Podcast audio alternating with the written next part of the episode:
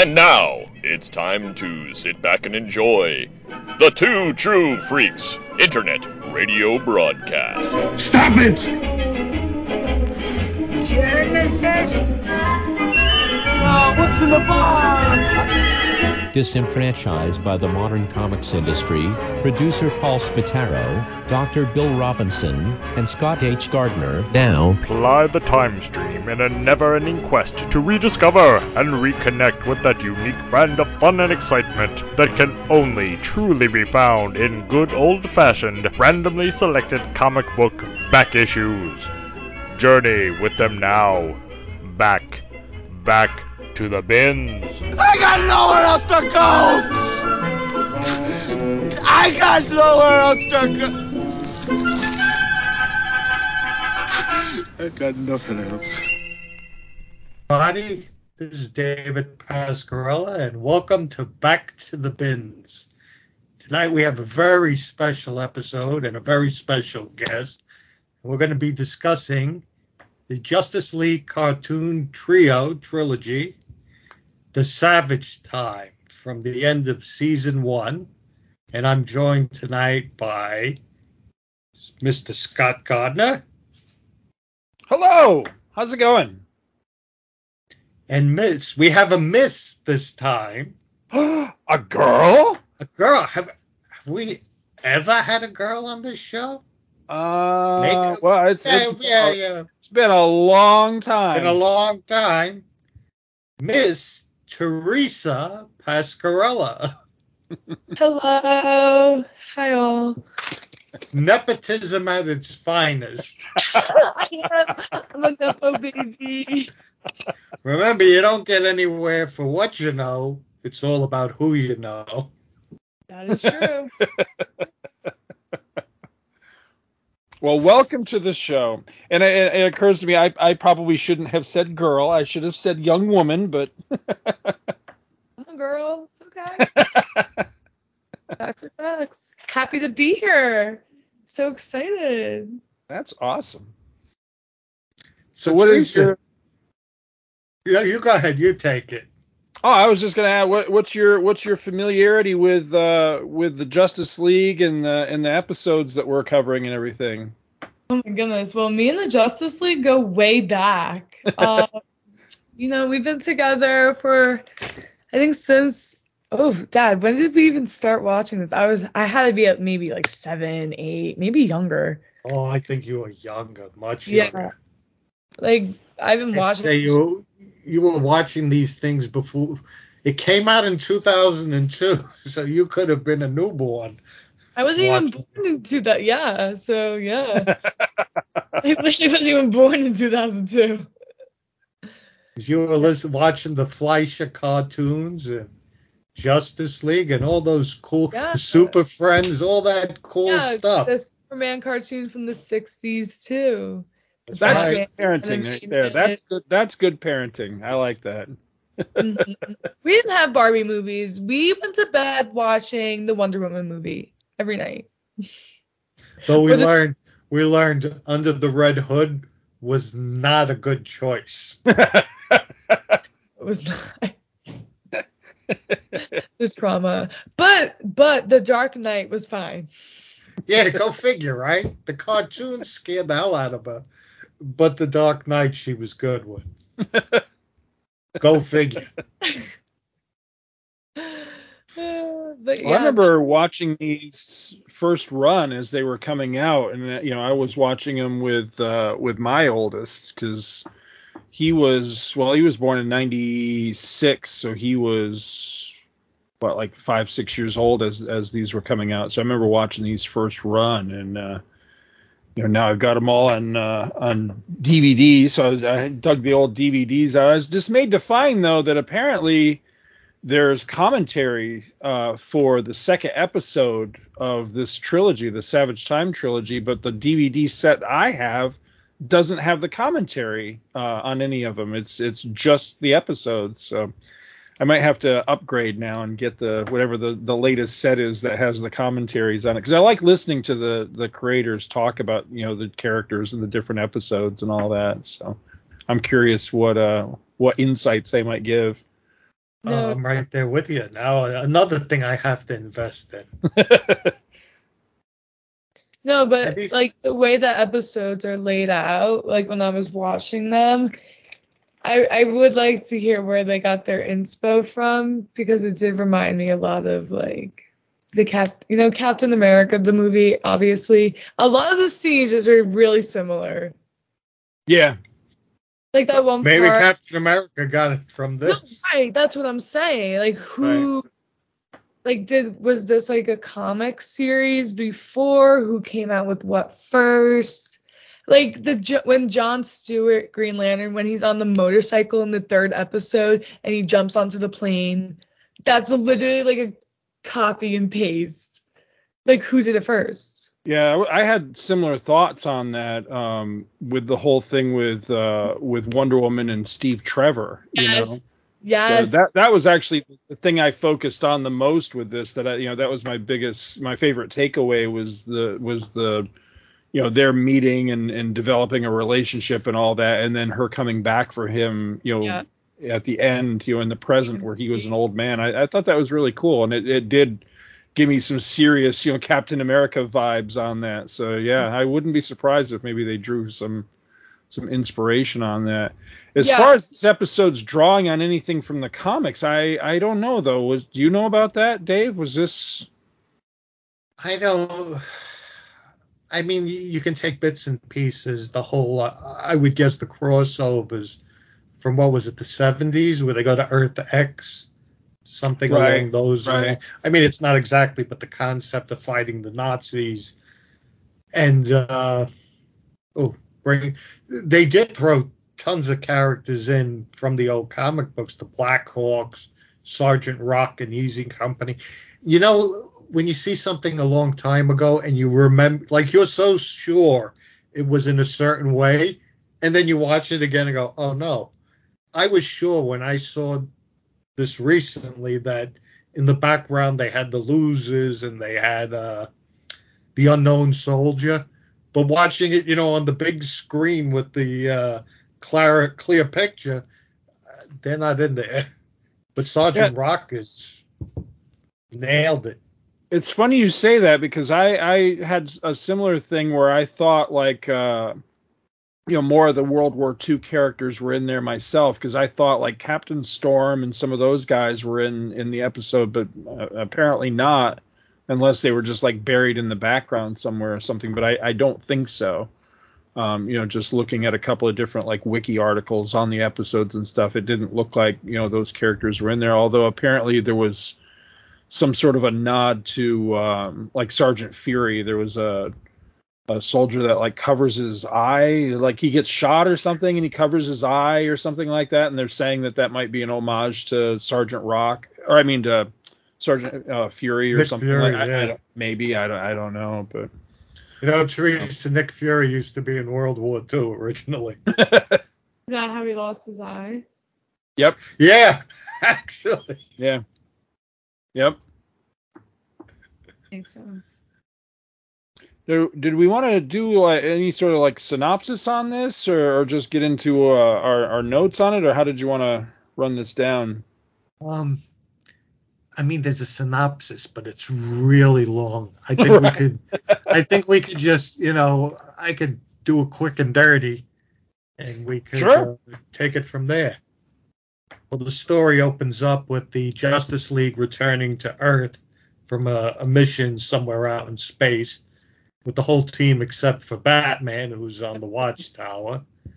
Green Lantern is hauling the ship, and everything is covered with the aura of the ring. And all of a sudden, there's a shimmer, and the watchtower is gone. And John Jones, he's like, oh, I sense the watchtower is gone. Oh, really? Did you now? I could have looked out the front window and told you the watchtower was gone. So they come down to Metropolis, and it's one of those where it's similar, but things are off. All these red banners with, you know, a redacted swastika on them. They're surrounded by a group of clearly like Nazi-esque type of troopers. and they make their escape with the help of clearly Batman, who is leading the resistance on this world that has changed. And it's discovered that Vandal Savage has opened a portal to the past. And something was changed. And, of course, you know, Batman's background in this is that the stormtroopers came and killed his parents. So he feels, you know, yeah, wow, my parents could live if you're able to fix this. So they go back to the past where they find technology way beyond that should be in existence in World War II, including these humongous wheels. What are they? The war wheels, which I think has been in the comic books in the past. Yeah. And the story is Vandal Savage managed to figure out that World War II was the best time to take over the planet.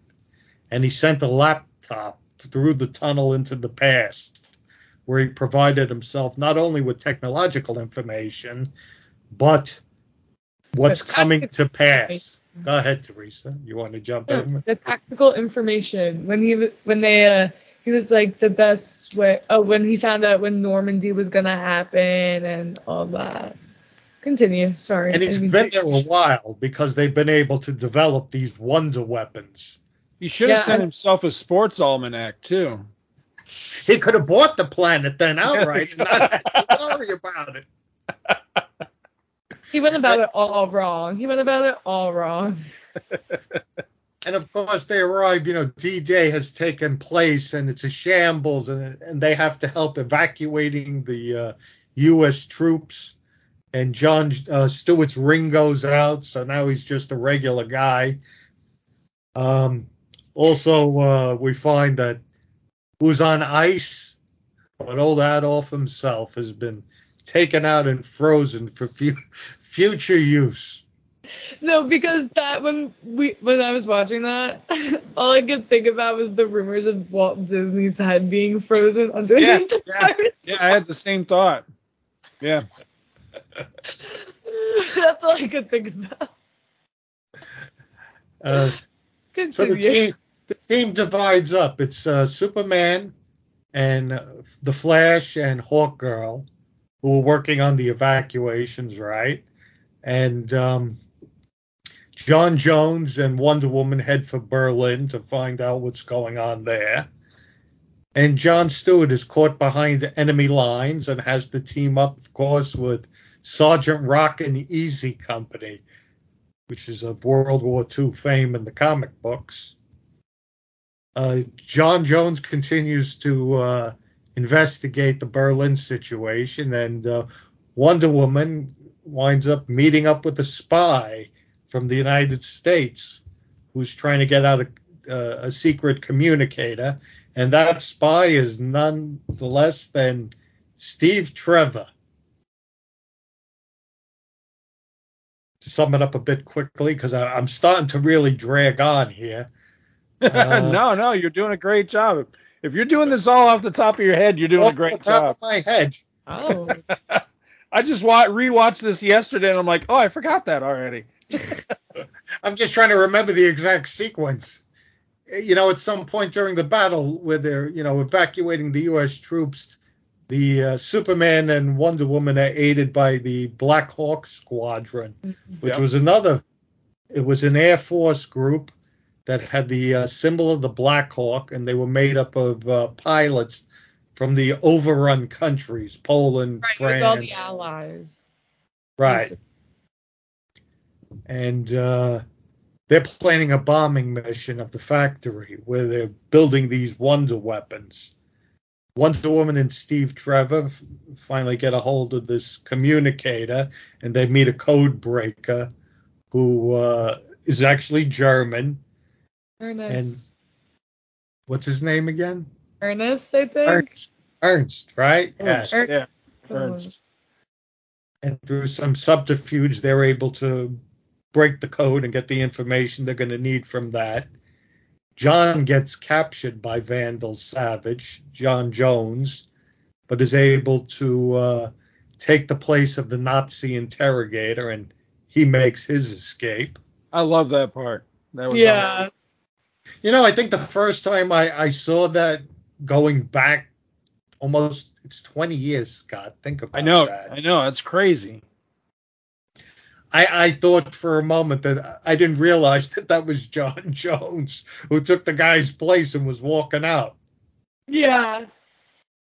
I forgot that happened, because at first I was watching and I was like, there's no way he could so get out. I was like so confused. I was like, why is he even like pretending? And it was like when he first walked out and then the other guy screaming, and I was like, oh, I see what's going on here.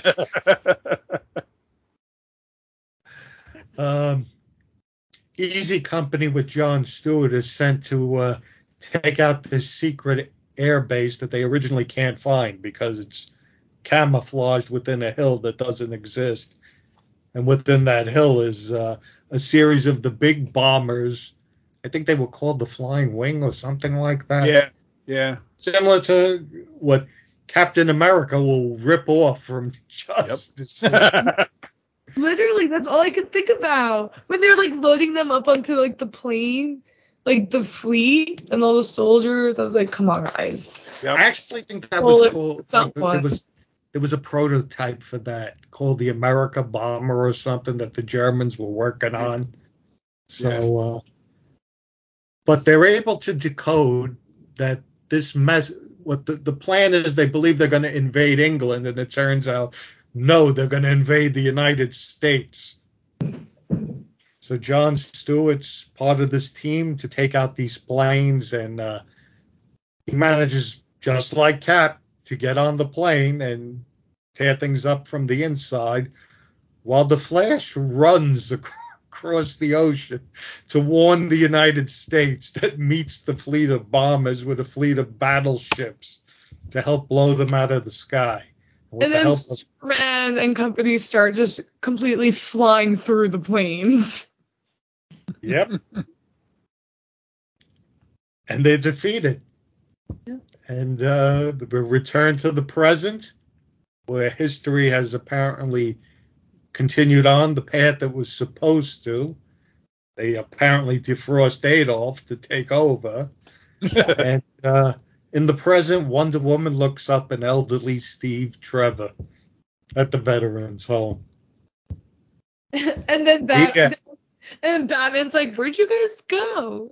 And they're like, you would not believe what happened. It's a fantastic story. It really is. It's completely fantastic. It is. Yeah. It was a really good. It makes it like a nice little mini movie. Yeah.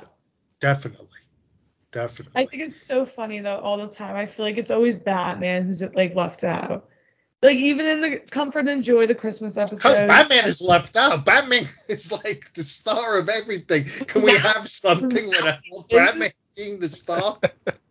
No, now he's the star. But like, we got a second Superman movie without it becoming Batman versus Superman.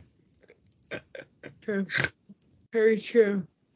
I was kind of surprised as I was looking, unless I missed one, because I don't think I have every one of them, but, you know, besides, like, the DVD sets and things that they put out for these, they would release some of the episodes, like the multi-part episodes, together as almost like a mini-movie type of thing. But I didn't see this one released that way, unless I just missed a release somewhere. And I thought that was interesting. Because this would be a really good one to have done that with, because they did it with like Star-Crossed and some of the other ones that were like mini movies, you know, because they were multi-chapter. But I didn't see where they did it with this one, and that's a shame, because I thought this one was really good. I mean, I definitely like this better than say like that Justice League movie that came out recently, or I mean Justice Society movie that came out recently. I didn't think much of that. I think this was a lot more faithful. You know, one of the things that I was thinking that was a vibe of the past, not that it was exactly the same, but the whole plan to attack America reminded me of that, the DC special where Hitler sends the Valkyries to attack the United States. The origin of the Justice Society, yeah.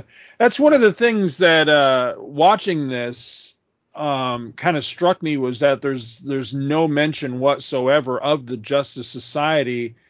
And I'm really overdue for a rewatch of the whole Justice League show, you know, Justice League and Justice League Unlimited.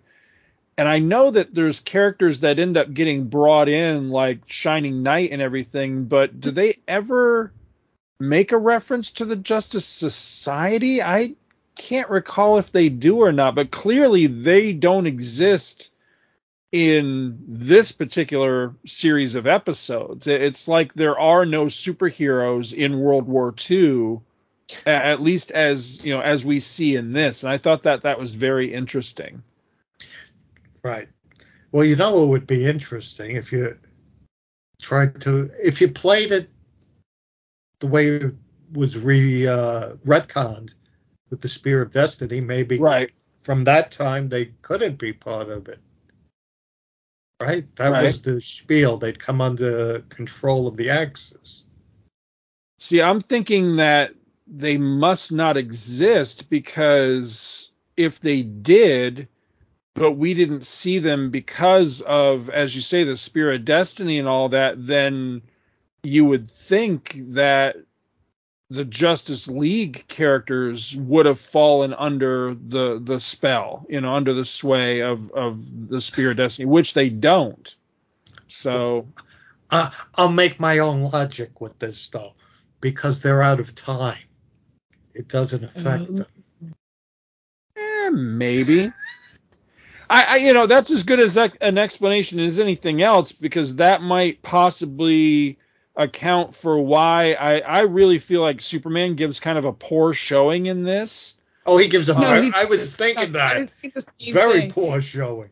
Yeah. He's barely in it. He gets hit with bullets and he's falling down.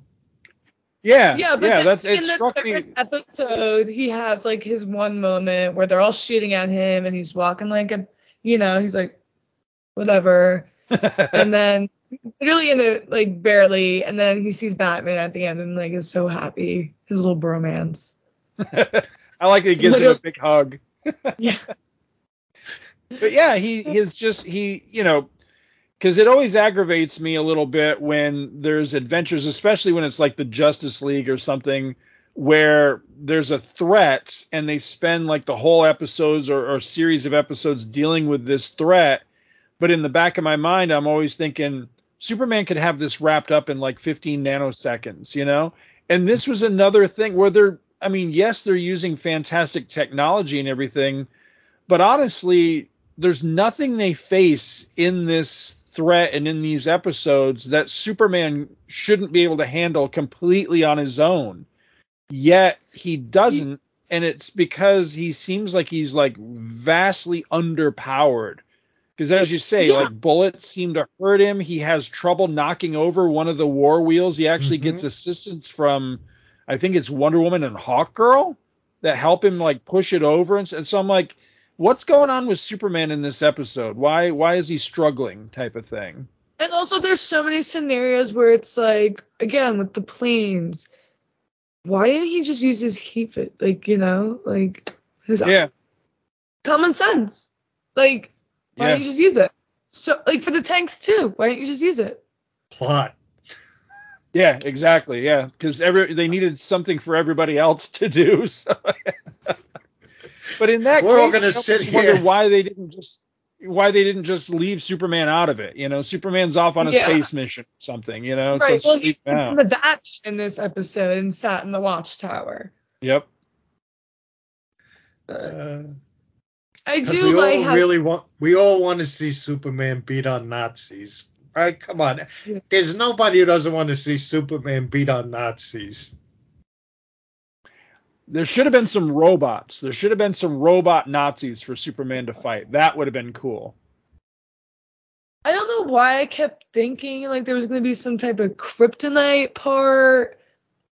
I was waiting for it and it never came. And I was like, oh. Right. Like, okay. Because Krypton hadn't exploded yet. Okay, but why didn't Mr. Vandal Savage from the future get some kryptonite and send it to the past? Good point. Yeah, he did this all wrong, Vandal Savage. If he really wanted to take over America, he would have done it by being a politician. Right. You know, you gotta. It's too bold. Like, we'll take you out, but if you go underground, you get a better shot. Come on now. And this is my first time around the world. Now, here's an Easter egg I got a kick out of. When they meet up with Resistance Batman, and he takes him on his private train, like in, what was the James Bond movie where they're in Japan? You Only Live Twice. You Only Live Twice, yeah. And the head of the Secret Service has a secret railroad thing, like underground for transport. And when they get to the wall, the barricade goes down, like on the old TV show when the Batmobile used to come out. It also gave me a slight vibe of like the origin of Captain Marvel, you know, with the subway and all of that. I thought that was kind of cool. But what's funny, though, is watch that again sometime when they're making their escape and all the Nazi soldiers run down into the tunnel. Every single one of them is on full automatic with their machine guns, just firing away, just completely randomly. And I'm thinking, okay, somebody must have turned friendly fire off because nobody shoots anybody else. And there's one shot where clearly this guy is firing with full auto, and then the soldier in front of him ducks down to like go to like a prone position, but the guy behind him was firing full automatic, so he should be dead. He should have been shooting him right in the back. It's hysterical when you see it. I'm like, okay, somebody doesn't understand how machine gun fire works.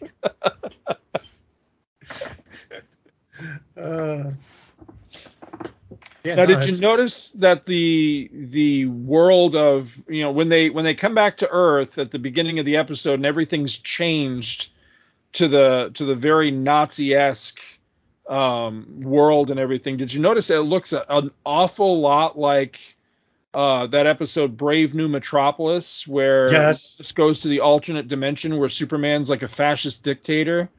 Mm-hmm. It's very similar.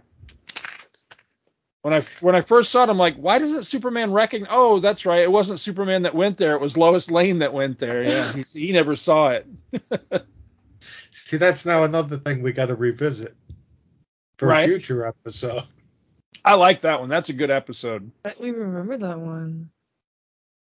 I don't know why this episode was always like such a like my favorite, so I just like remember it.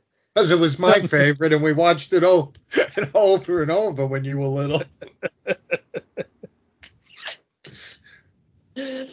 They all just blend together because we used to watch them all, like these, even the Superman animated series. Batman one, they all blend together. I love Superman the animated series. I love Superman one too. It's also funny because watching this, when anytime the Flash talks, Dad, all I could like picture is Smallville. Lex Luthor. That's all I could picture. Oh, because it's Michael Rosenbaum. Yeah. Yeah.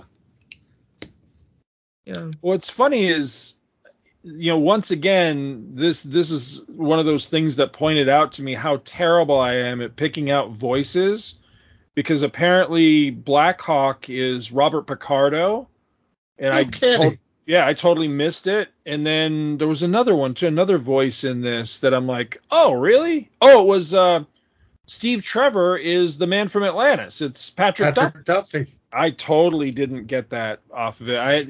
If I hadn't seen it in the credits, I would never have known. But I thought that was really cool. But yeah, I totally did not recognize Robert Picardo's voice at all. And he's got a pretty distinctive voice, but I didn't catch it. This just it hits you right in the chest. It's a great episode. It is a really good one. I like this one. I'm trying to remember, did they ever follow up with the Steve Trevor thing, or is that pretty much it for Trevor? I think that's the only time we ever see him. Yeah, that's what I was thinking too. I couldn't remember. It's neat that there was a reference though. I thought that was pretty cool. I thought it was well done. My only real criticism of this whole thing, and it's not really so much a criticism of of these episodes is that the series as a whole is I miss the full orchestration that they did with like Superman, the animated series. And then of course, Batman, the animated series before it set the precedent with having fully scored episodes, every episode. And then once they got to Justice League, they're doing this, I don't know what you would call it, I guess synthesizer is what you would call it, but it's clearly a different kind of music, how they're produced. And I don't care for it. I've got the box set and I rarely listen to it because I just find the music like really chintzy and grating. Yeah. And these episodes are no exception. Like the big swell of music when the Blackhawks come in should be like a really great dramatic moment. And it is, but the music undercuts it because the music is so shit. Did you get a feeling that music was like a ripoff of The Rocketeer? They were trying for something. A bad version of The Rocketeer. Yeah, it's like a bad, like somebody on their Casio trying to do The Rocketeer. Yeah, it was pretty bad. Yeah, it's a shame. I was listening to it today because, like I said, I've got I think it was La La Land that put that out several years ago. So I've got the box set, and I was listening to it today, and I'm like, all right, maybe if I listen to it away from the episode to really concentrate, maybe it'll be better. And it's like, no, it's worse. It's not good at all, which is a shame because all the composers involved, I mean, are fantastic composers and have all done, really good work on other DC animated projects and everything. But it's just, they weren't working with an orchestra, and it shows. It shows that it's all synthetic, and it just doesn't sound. And of course, that sound in itself doesn't work with the setting, with this being primarily set in the 40s, it needs that, that orchestra sound to fit with the time period. Doing it synthetically, electronically, it just makes it stand out that much more that it doesn't blend because it's all electronic. Right. So yeah, it didn't work, unfortunately. But that was the only thing about it I didn't care for. Everything else I thought was really good. I mean, for short little episodes, they cram a lot in. There's good character development and really good story. I liked John. Seeing John Stewart that, just because his ring ran out of juice didn't mean that, okay, well, now I'm useless. I mean, he was very, he's a good soldier. He was very effective, and I liked seeing that. I think this was kind of the first time that you really do see that. He's got brains and guts and that sort of thing. It's not just the ring. Yeah. When he knocks Bulldozer out. Yep. Where'd you learn how to do that? United States Marines. Yeah, I like that. Now, when John Stewart first came, that was the early 70s he came in, right? As the replacement for Hal Jordan. The backup. He was the backup for Hal Jordan. I'm trying to remember what year that was because I'm still trying to nab that particular issue where he first. Good luck with that. It goes expensive. Yeah, that one's a pricey book now. Was he supposed to have fought in Vietnam? Because the time would be right? I'm not sure. Because I want to say yes, but I might be confusing him with Rhodey because they're very similar. As far as their origins and that sort of, so I might be confusing the two, but I think you may be right on that. I can't remember because I think he was a soldier of some sort in the comics as well. If I'm right, he definitely, I believe, was a Marine in the comics. Yeah. I'm just assuming because of the time frame, he probably fought in Vietnam. Yeah, originally. I think so. Yeah, I don't know that I've ever read that. I want to say it's like Green Lantern, like 88 or something like that. His first appearance. I know the cover anyway because he doesn't have the mask and all that on the cover. I think it's a Neil Adams cover. I don't have that particular issue, but I've got everything around it basically. Right. So like when he came in and took over for Hal for a time and all that. He's a character I always liked. I always thought he was pretty cool, and I thought it was interesting when he was Green Lantern in this particular series. That they chose to shake it up and use him.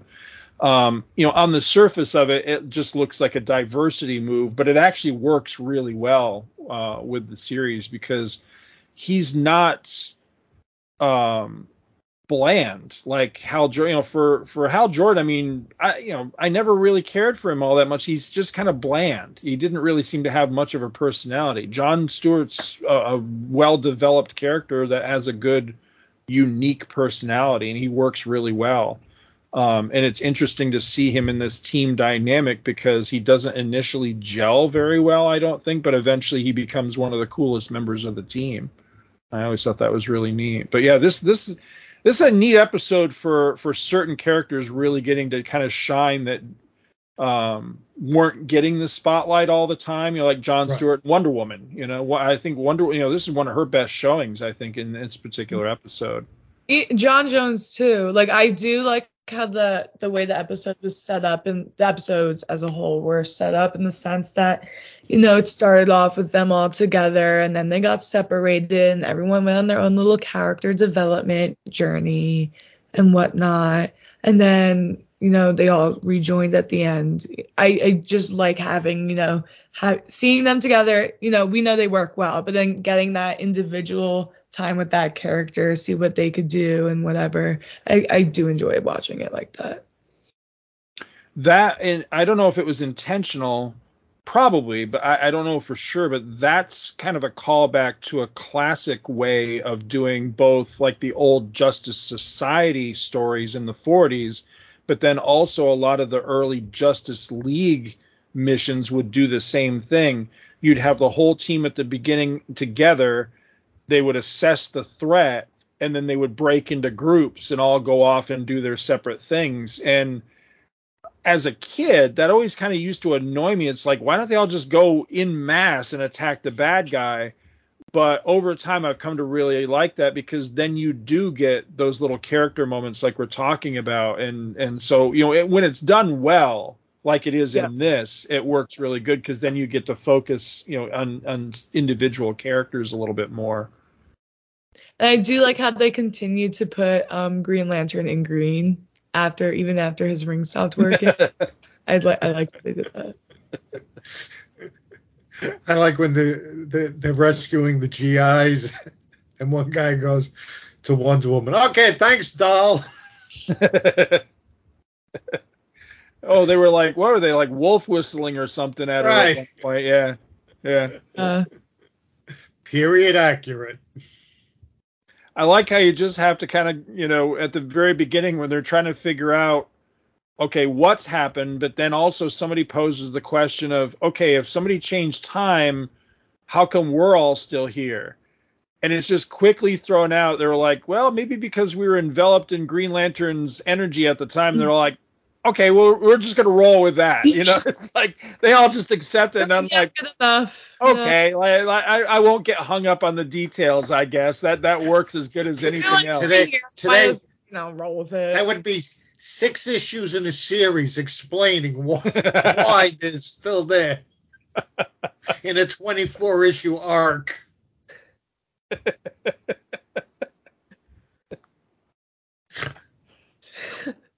Well, that's all I got in my notes on this one.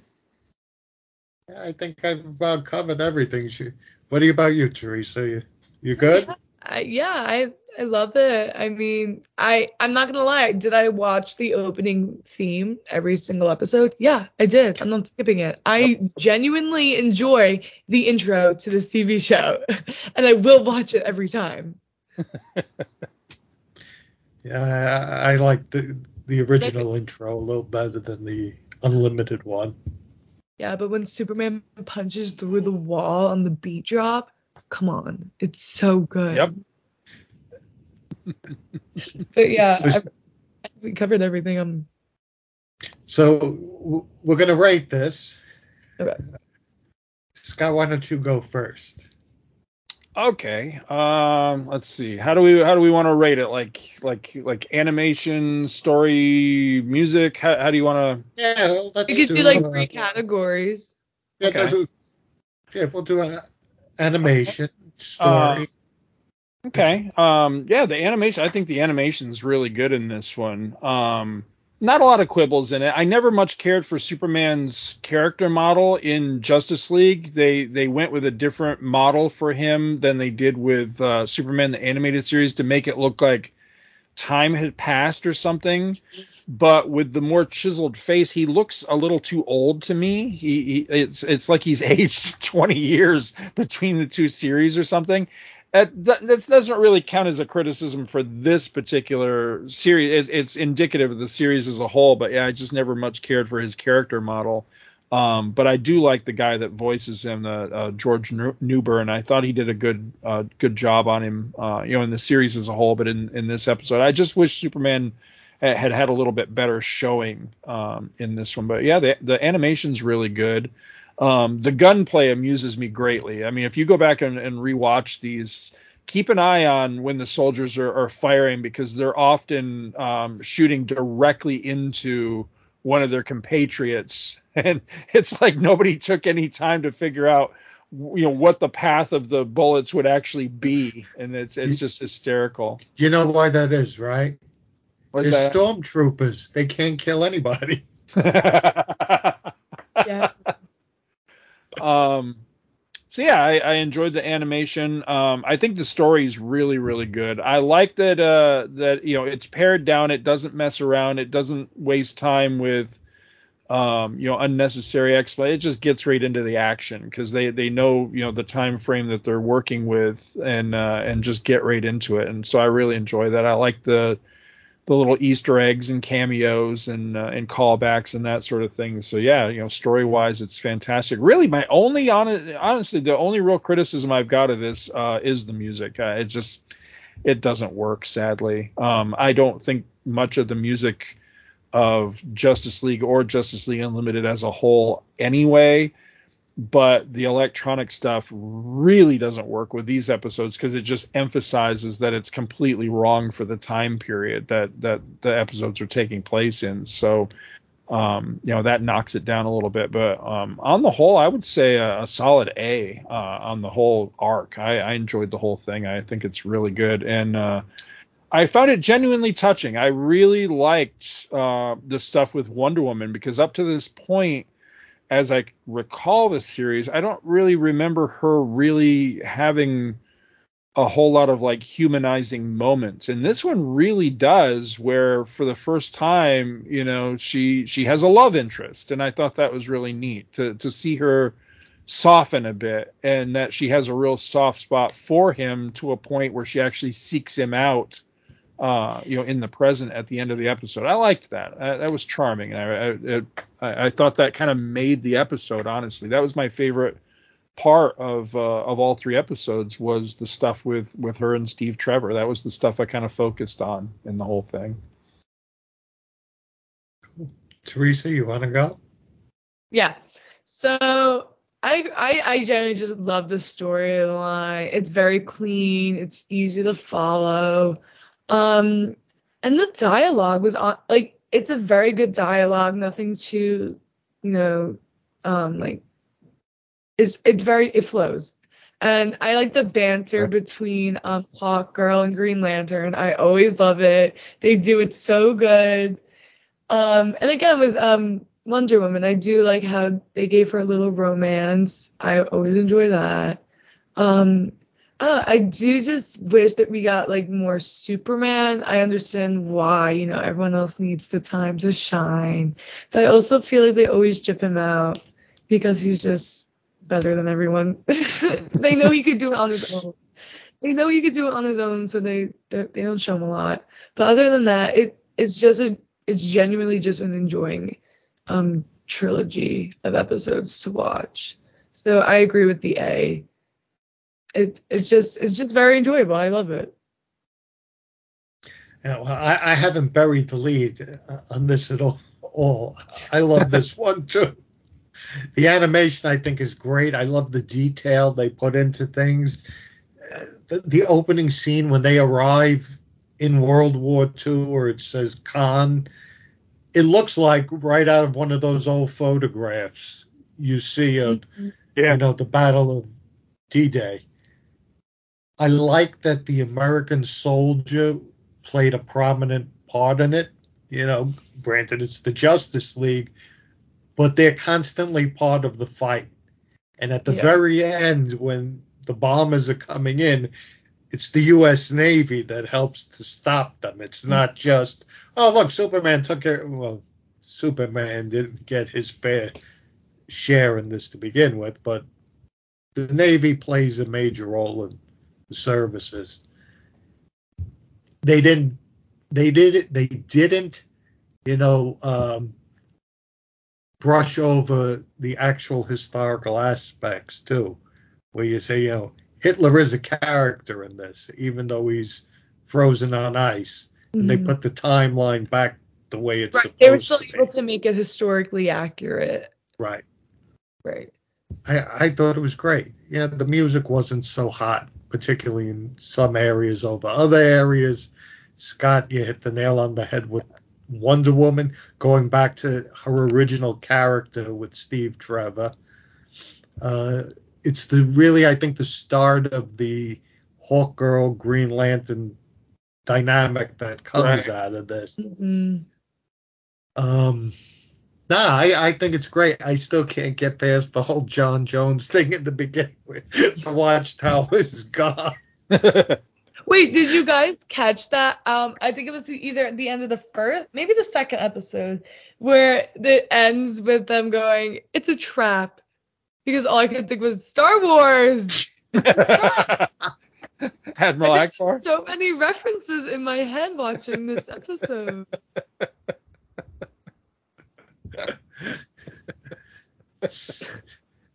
So I think we've got 3 A's.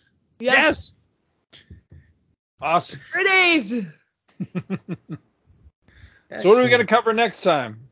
Oh my gosh. We should do a Clone Wars. We should do Clone Wars. I could be down for that. I love a good, oh my god, like a season 3 arc. Those are my favorite. Is it Mortis? That one's so good. The Mortis arc, they're on that planet. That one's good. There's like a bunch of good ones. There's a lot of good stuff out there to cover. Even the Ahsoka arc. Oh my god, I would cry. I'd like us to do Starcross too. I think that's a great pair of episodes. I could be down. You know, the 2-parters and the 3-parters, they were really great in this series. Yeah. I think, for the most part. Mm-hmm. Right. They're just more enjoyable, and it's not like you're like committing to a movie. You know, it's easy. It's good to watch. Oh my gosh, yeah. Now we're gonna have to deep dive, do a little research before we pick. Wait, I forgot about this. This was also running through my head because you know how if DC just did these episodes in live action on like a streaming platform, the way Marvel does WandaVision, you know, Falcon Winter, it's not hard. It's like they basically have it done for you.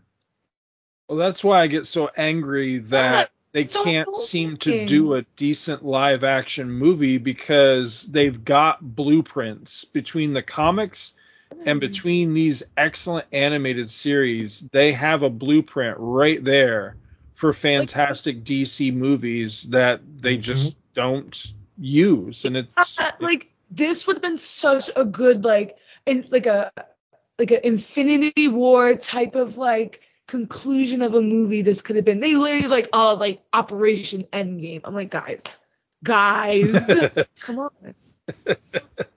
Like, I would sit in the theater.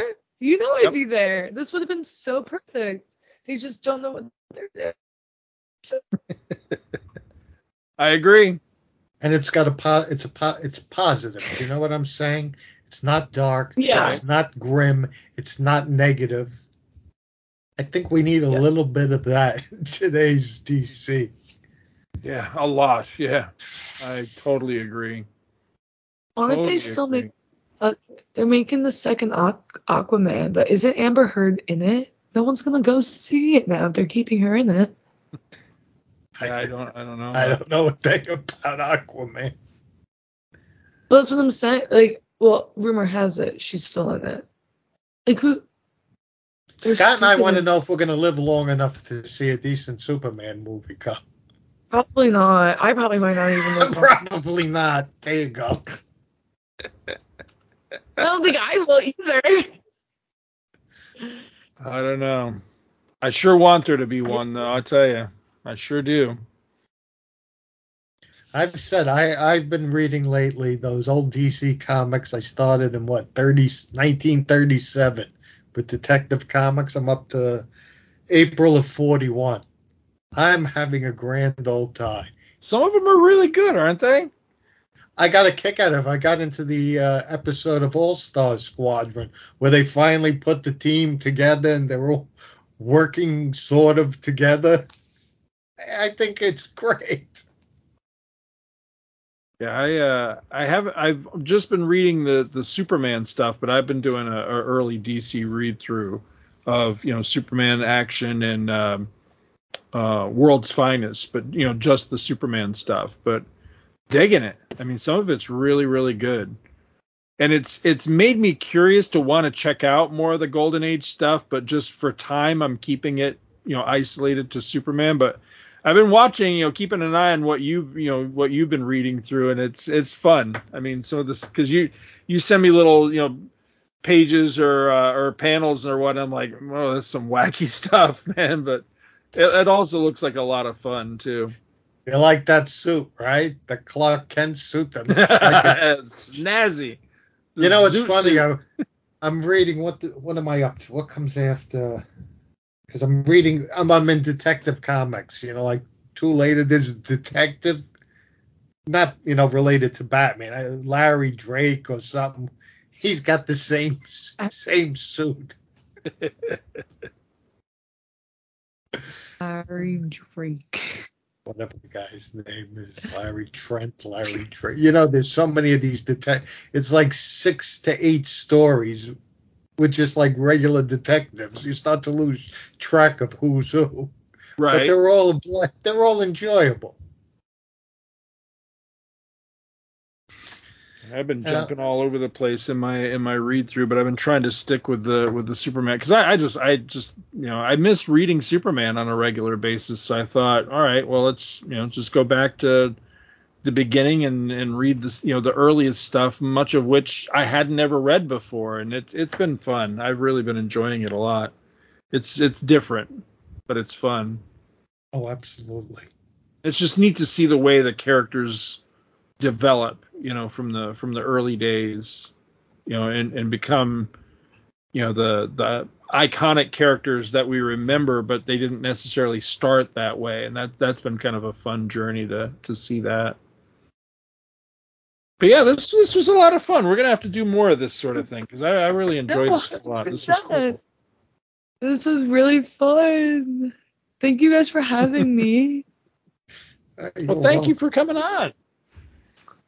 Yeah, I'm excited to do another one. We have to get the rest of the crew together for this. Oh, I know, those slackers. I can't talk about being a slacker. And we have those other projects we talked about. I have to work out an outline. Yeah, I want to get into that, some of that stuff. I really do. It just comes down to a matter of being able to make the time and get it done. But yeah, I really would like to work on some of that stuff that we talked about. This whole working for a living is a real inconvenience, you know. It stifles our creativity. It gets in the way of the podcasting. Yeah, this having to earn a living thing. It sucks. Come on. I think all that's right. A good outro. I think so. Thank you for joining us. That's it. All right. Let me shut this down. Thank you so much for listening to our show, and we hope you'll continue to join us each and every week for more good old-fashioned comic book back issue awesomeness. You can contact Back to the Bins to leave feedback, comments, questions, suggestions, and criticisms via email at bins@twotruefreaks.com. or by joining the Back to the Bins group on Facebook. Back to the Bins is a proud affiliate of the Two True Freaks Internet Radio Network, which you may find at www.twotruefreaks.com. Two True Freaks is a registered trademark of DeManzo Corps of Milan, Italy. All rights reserved. Please take a moment to stop by the twotruefreaks.com site and check out their many other fine podcasts, won't you? Thanks, and we'll see you next week. Hey, everybody, what's up? Dr. Bill in the house.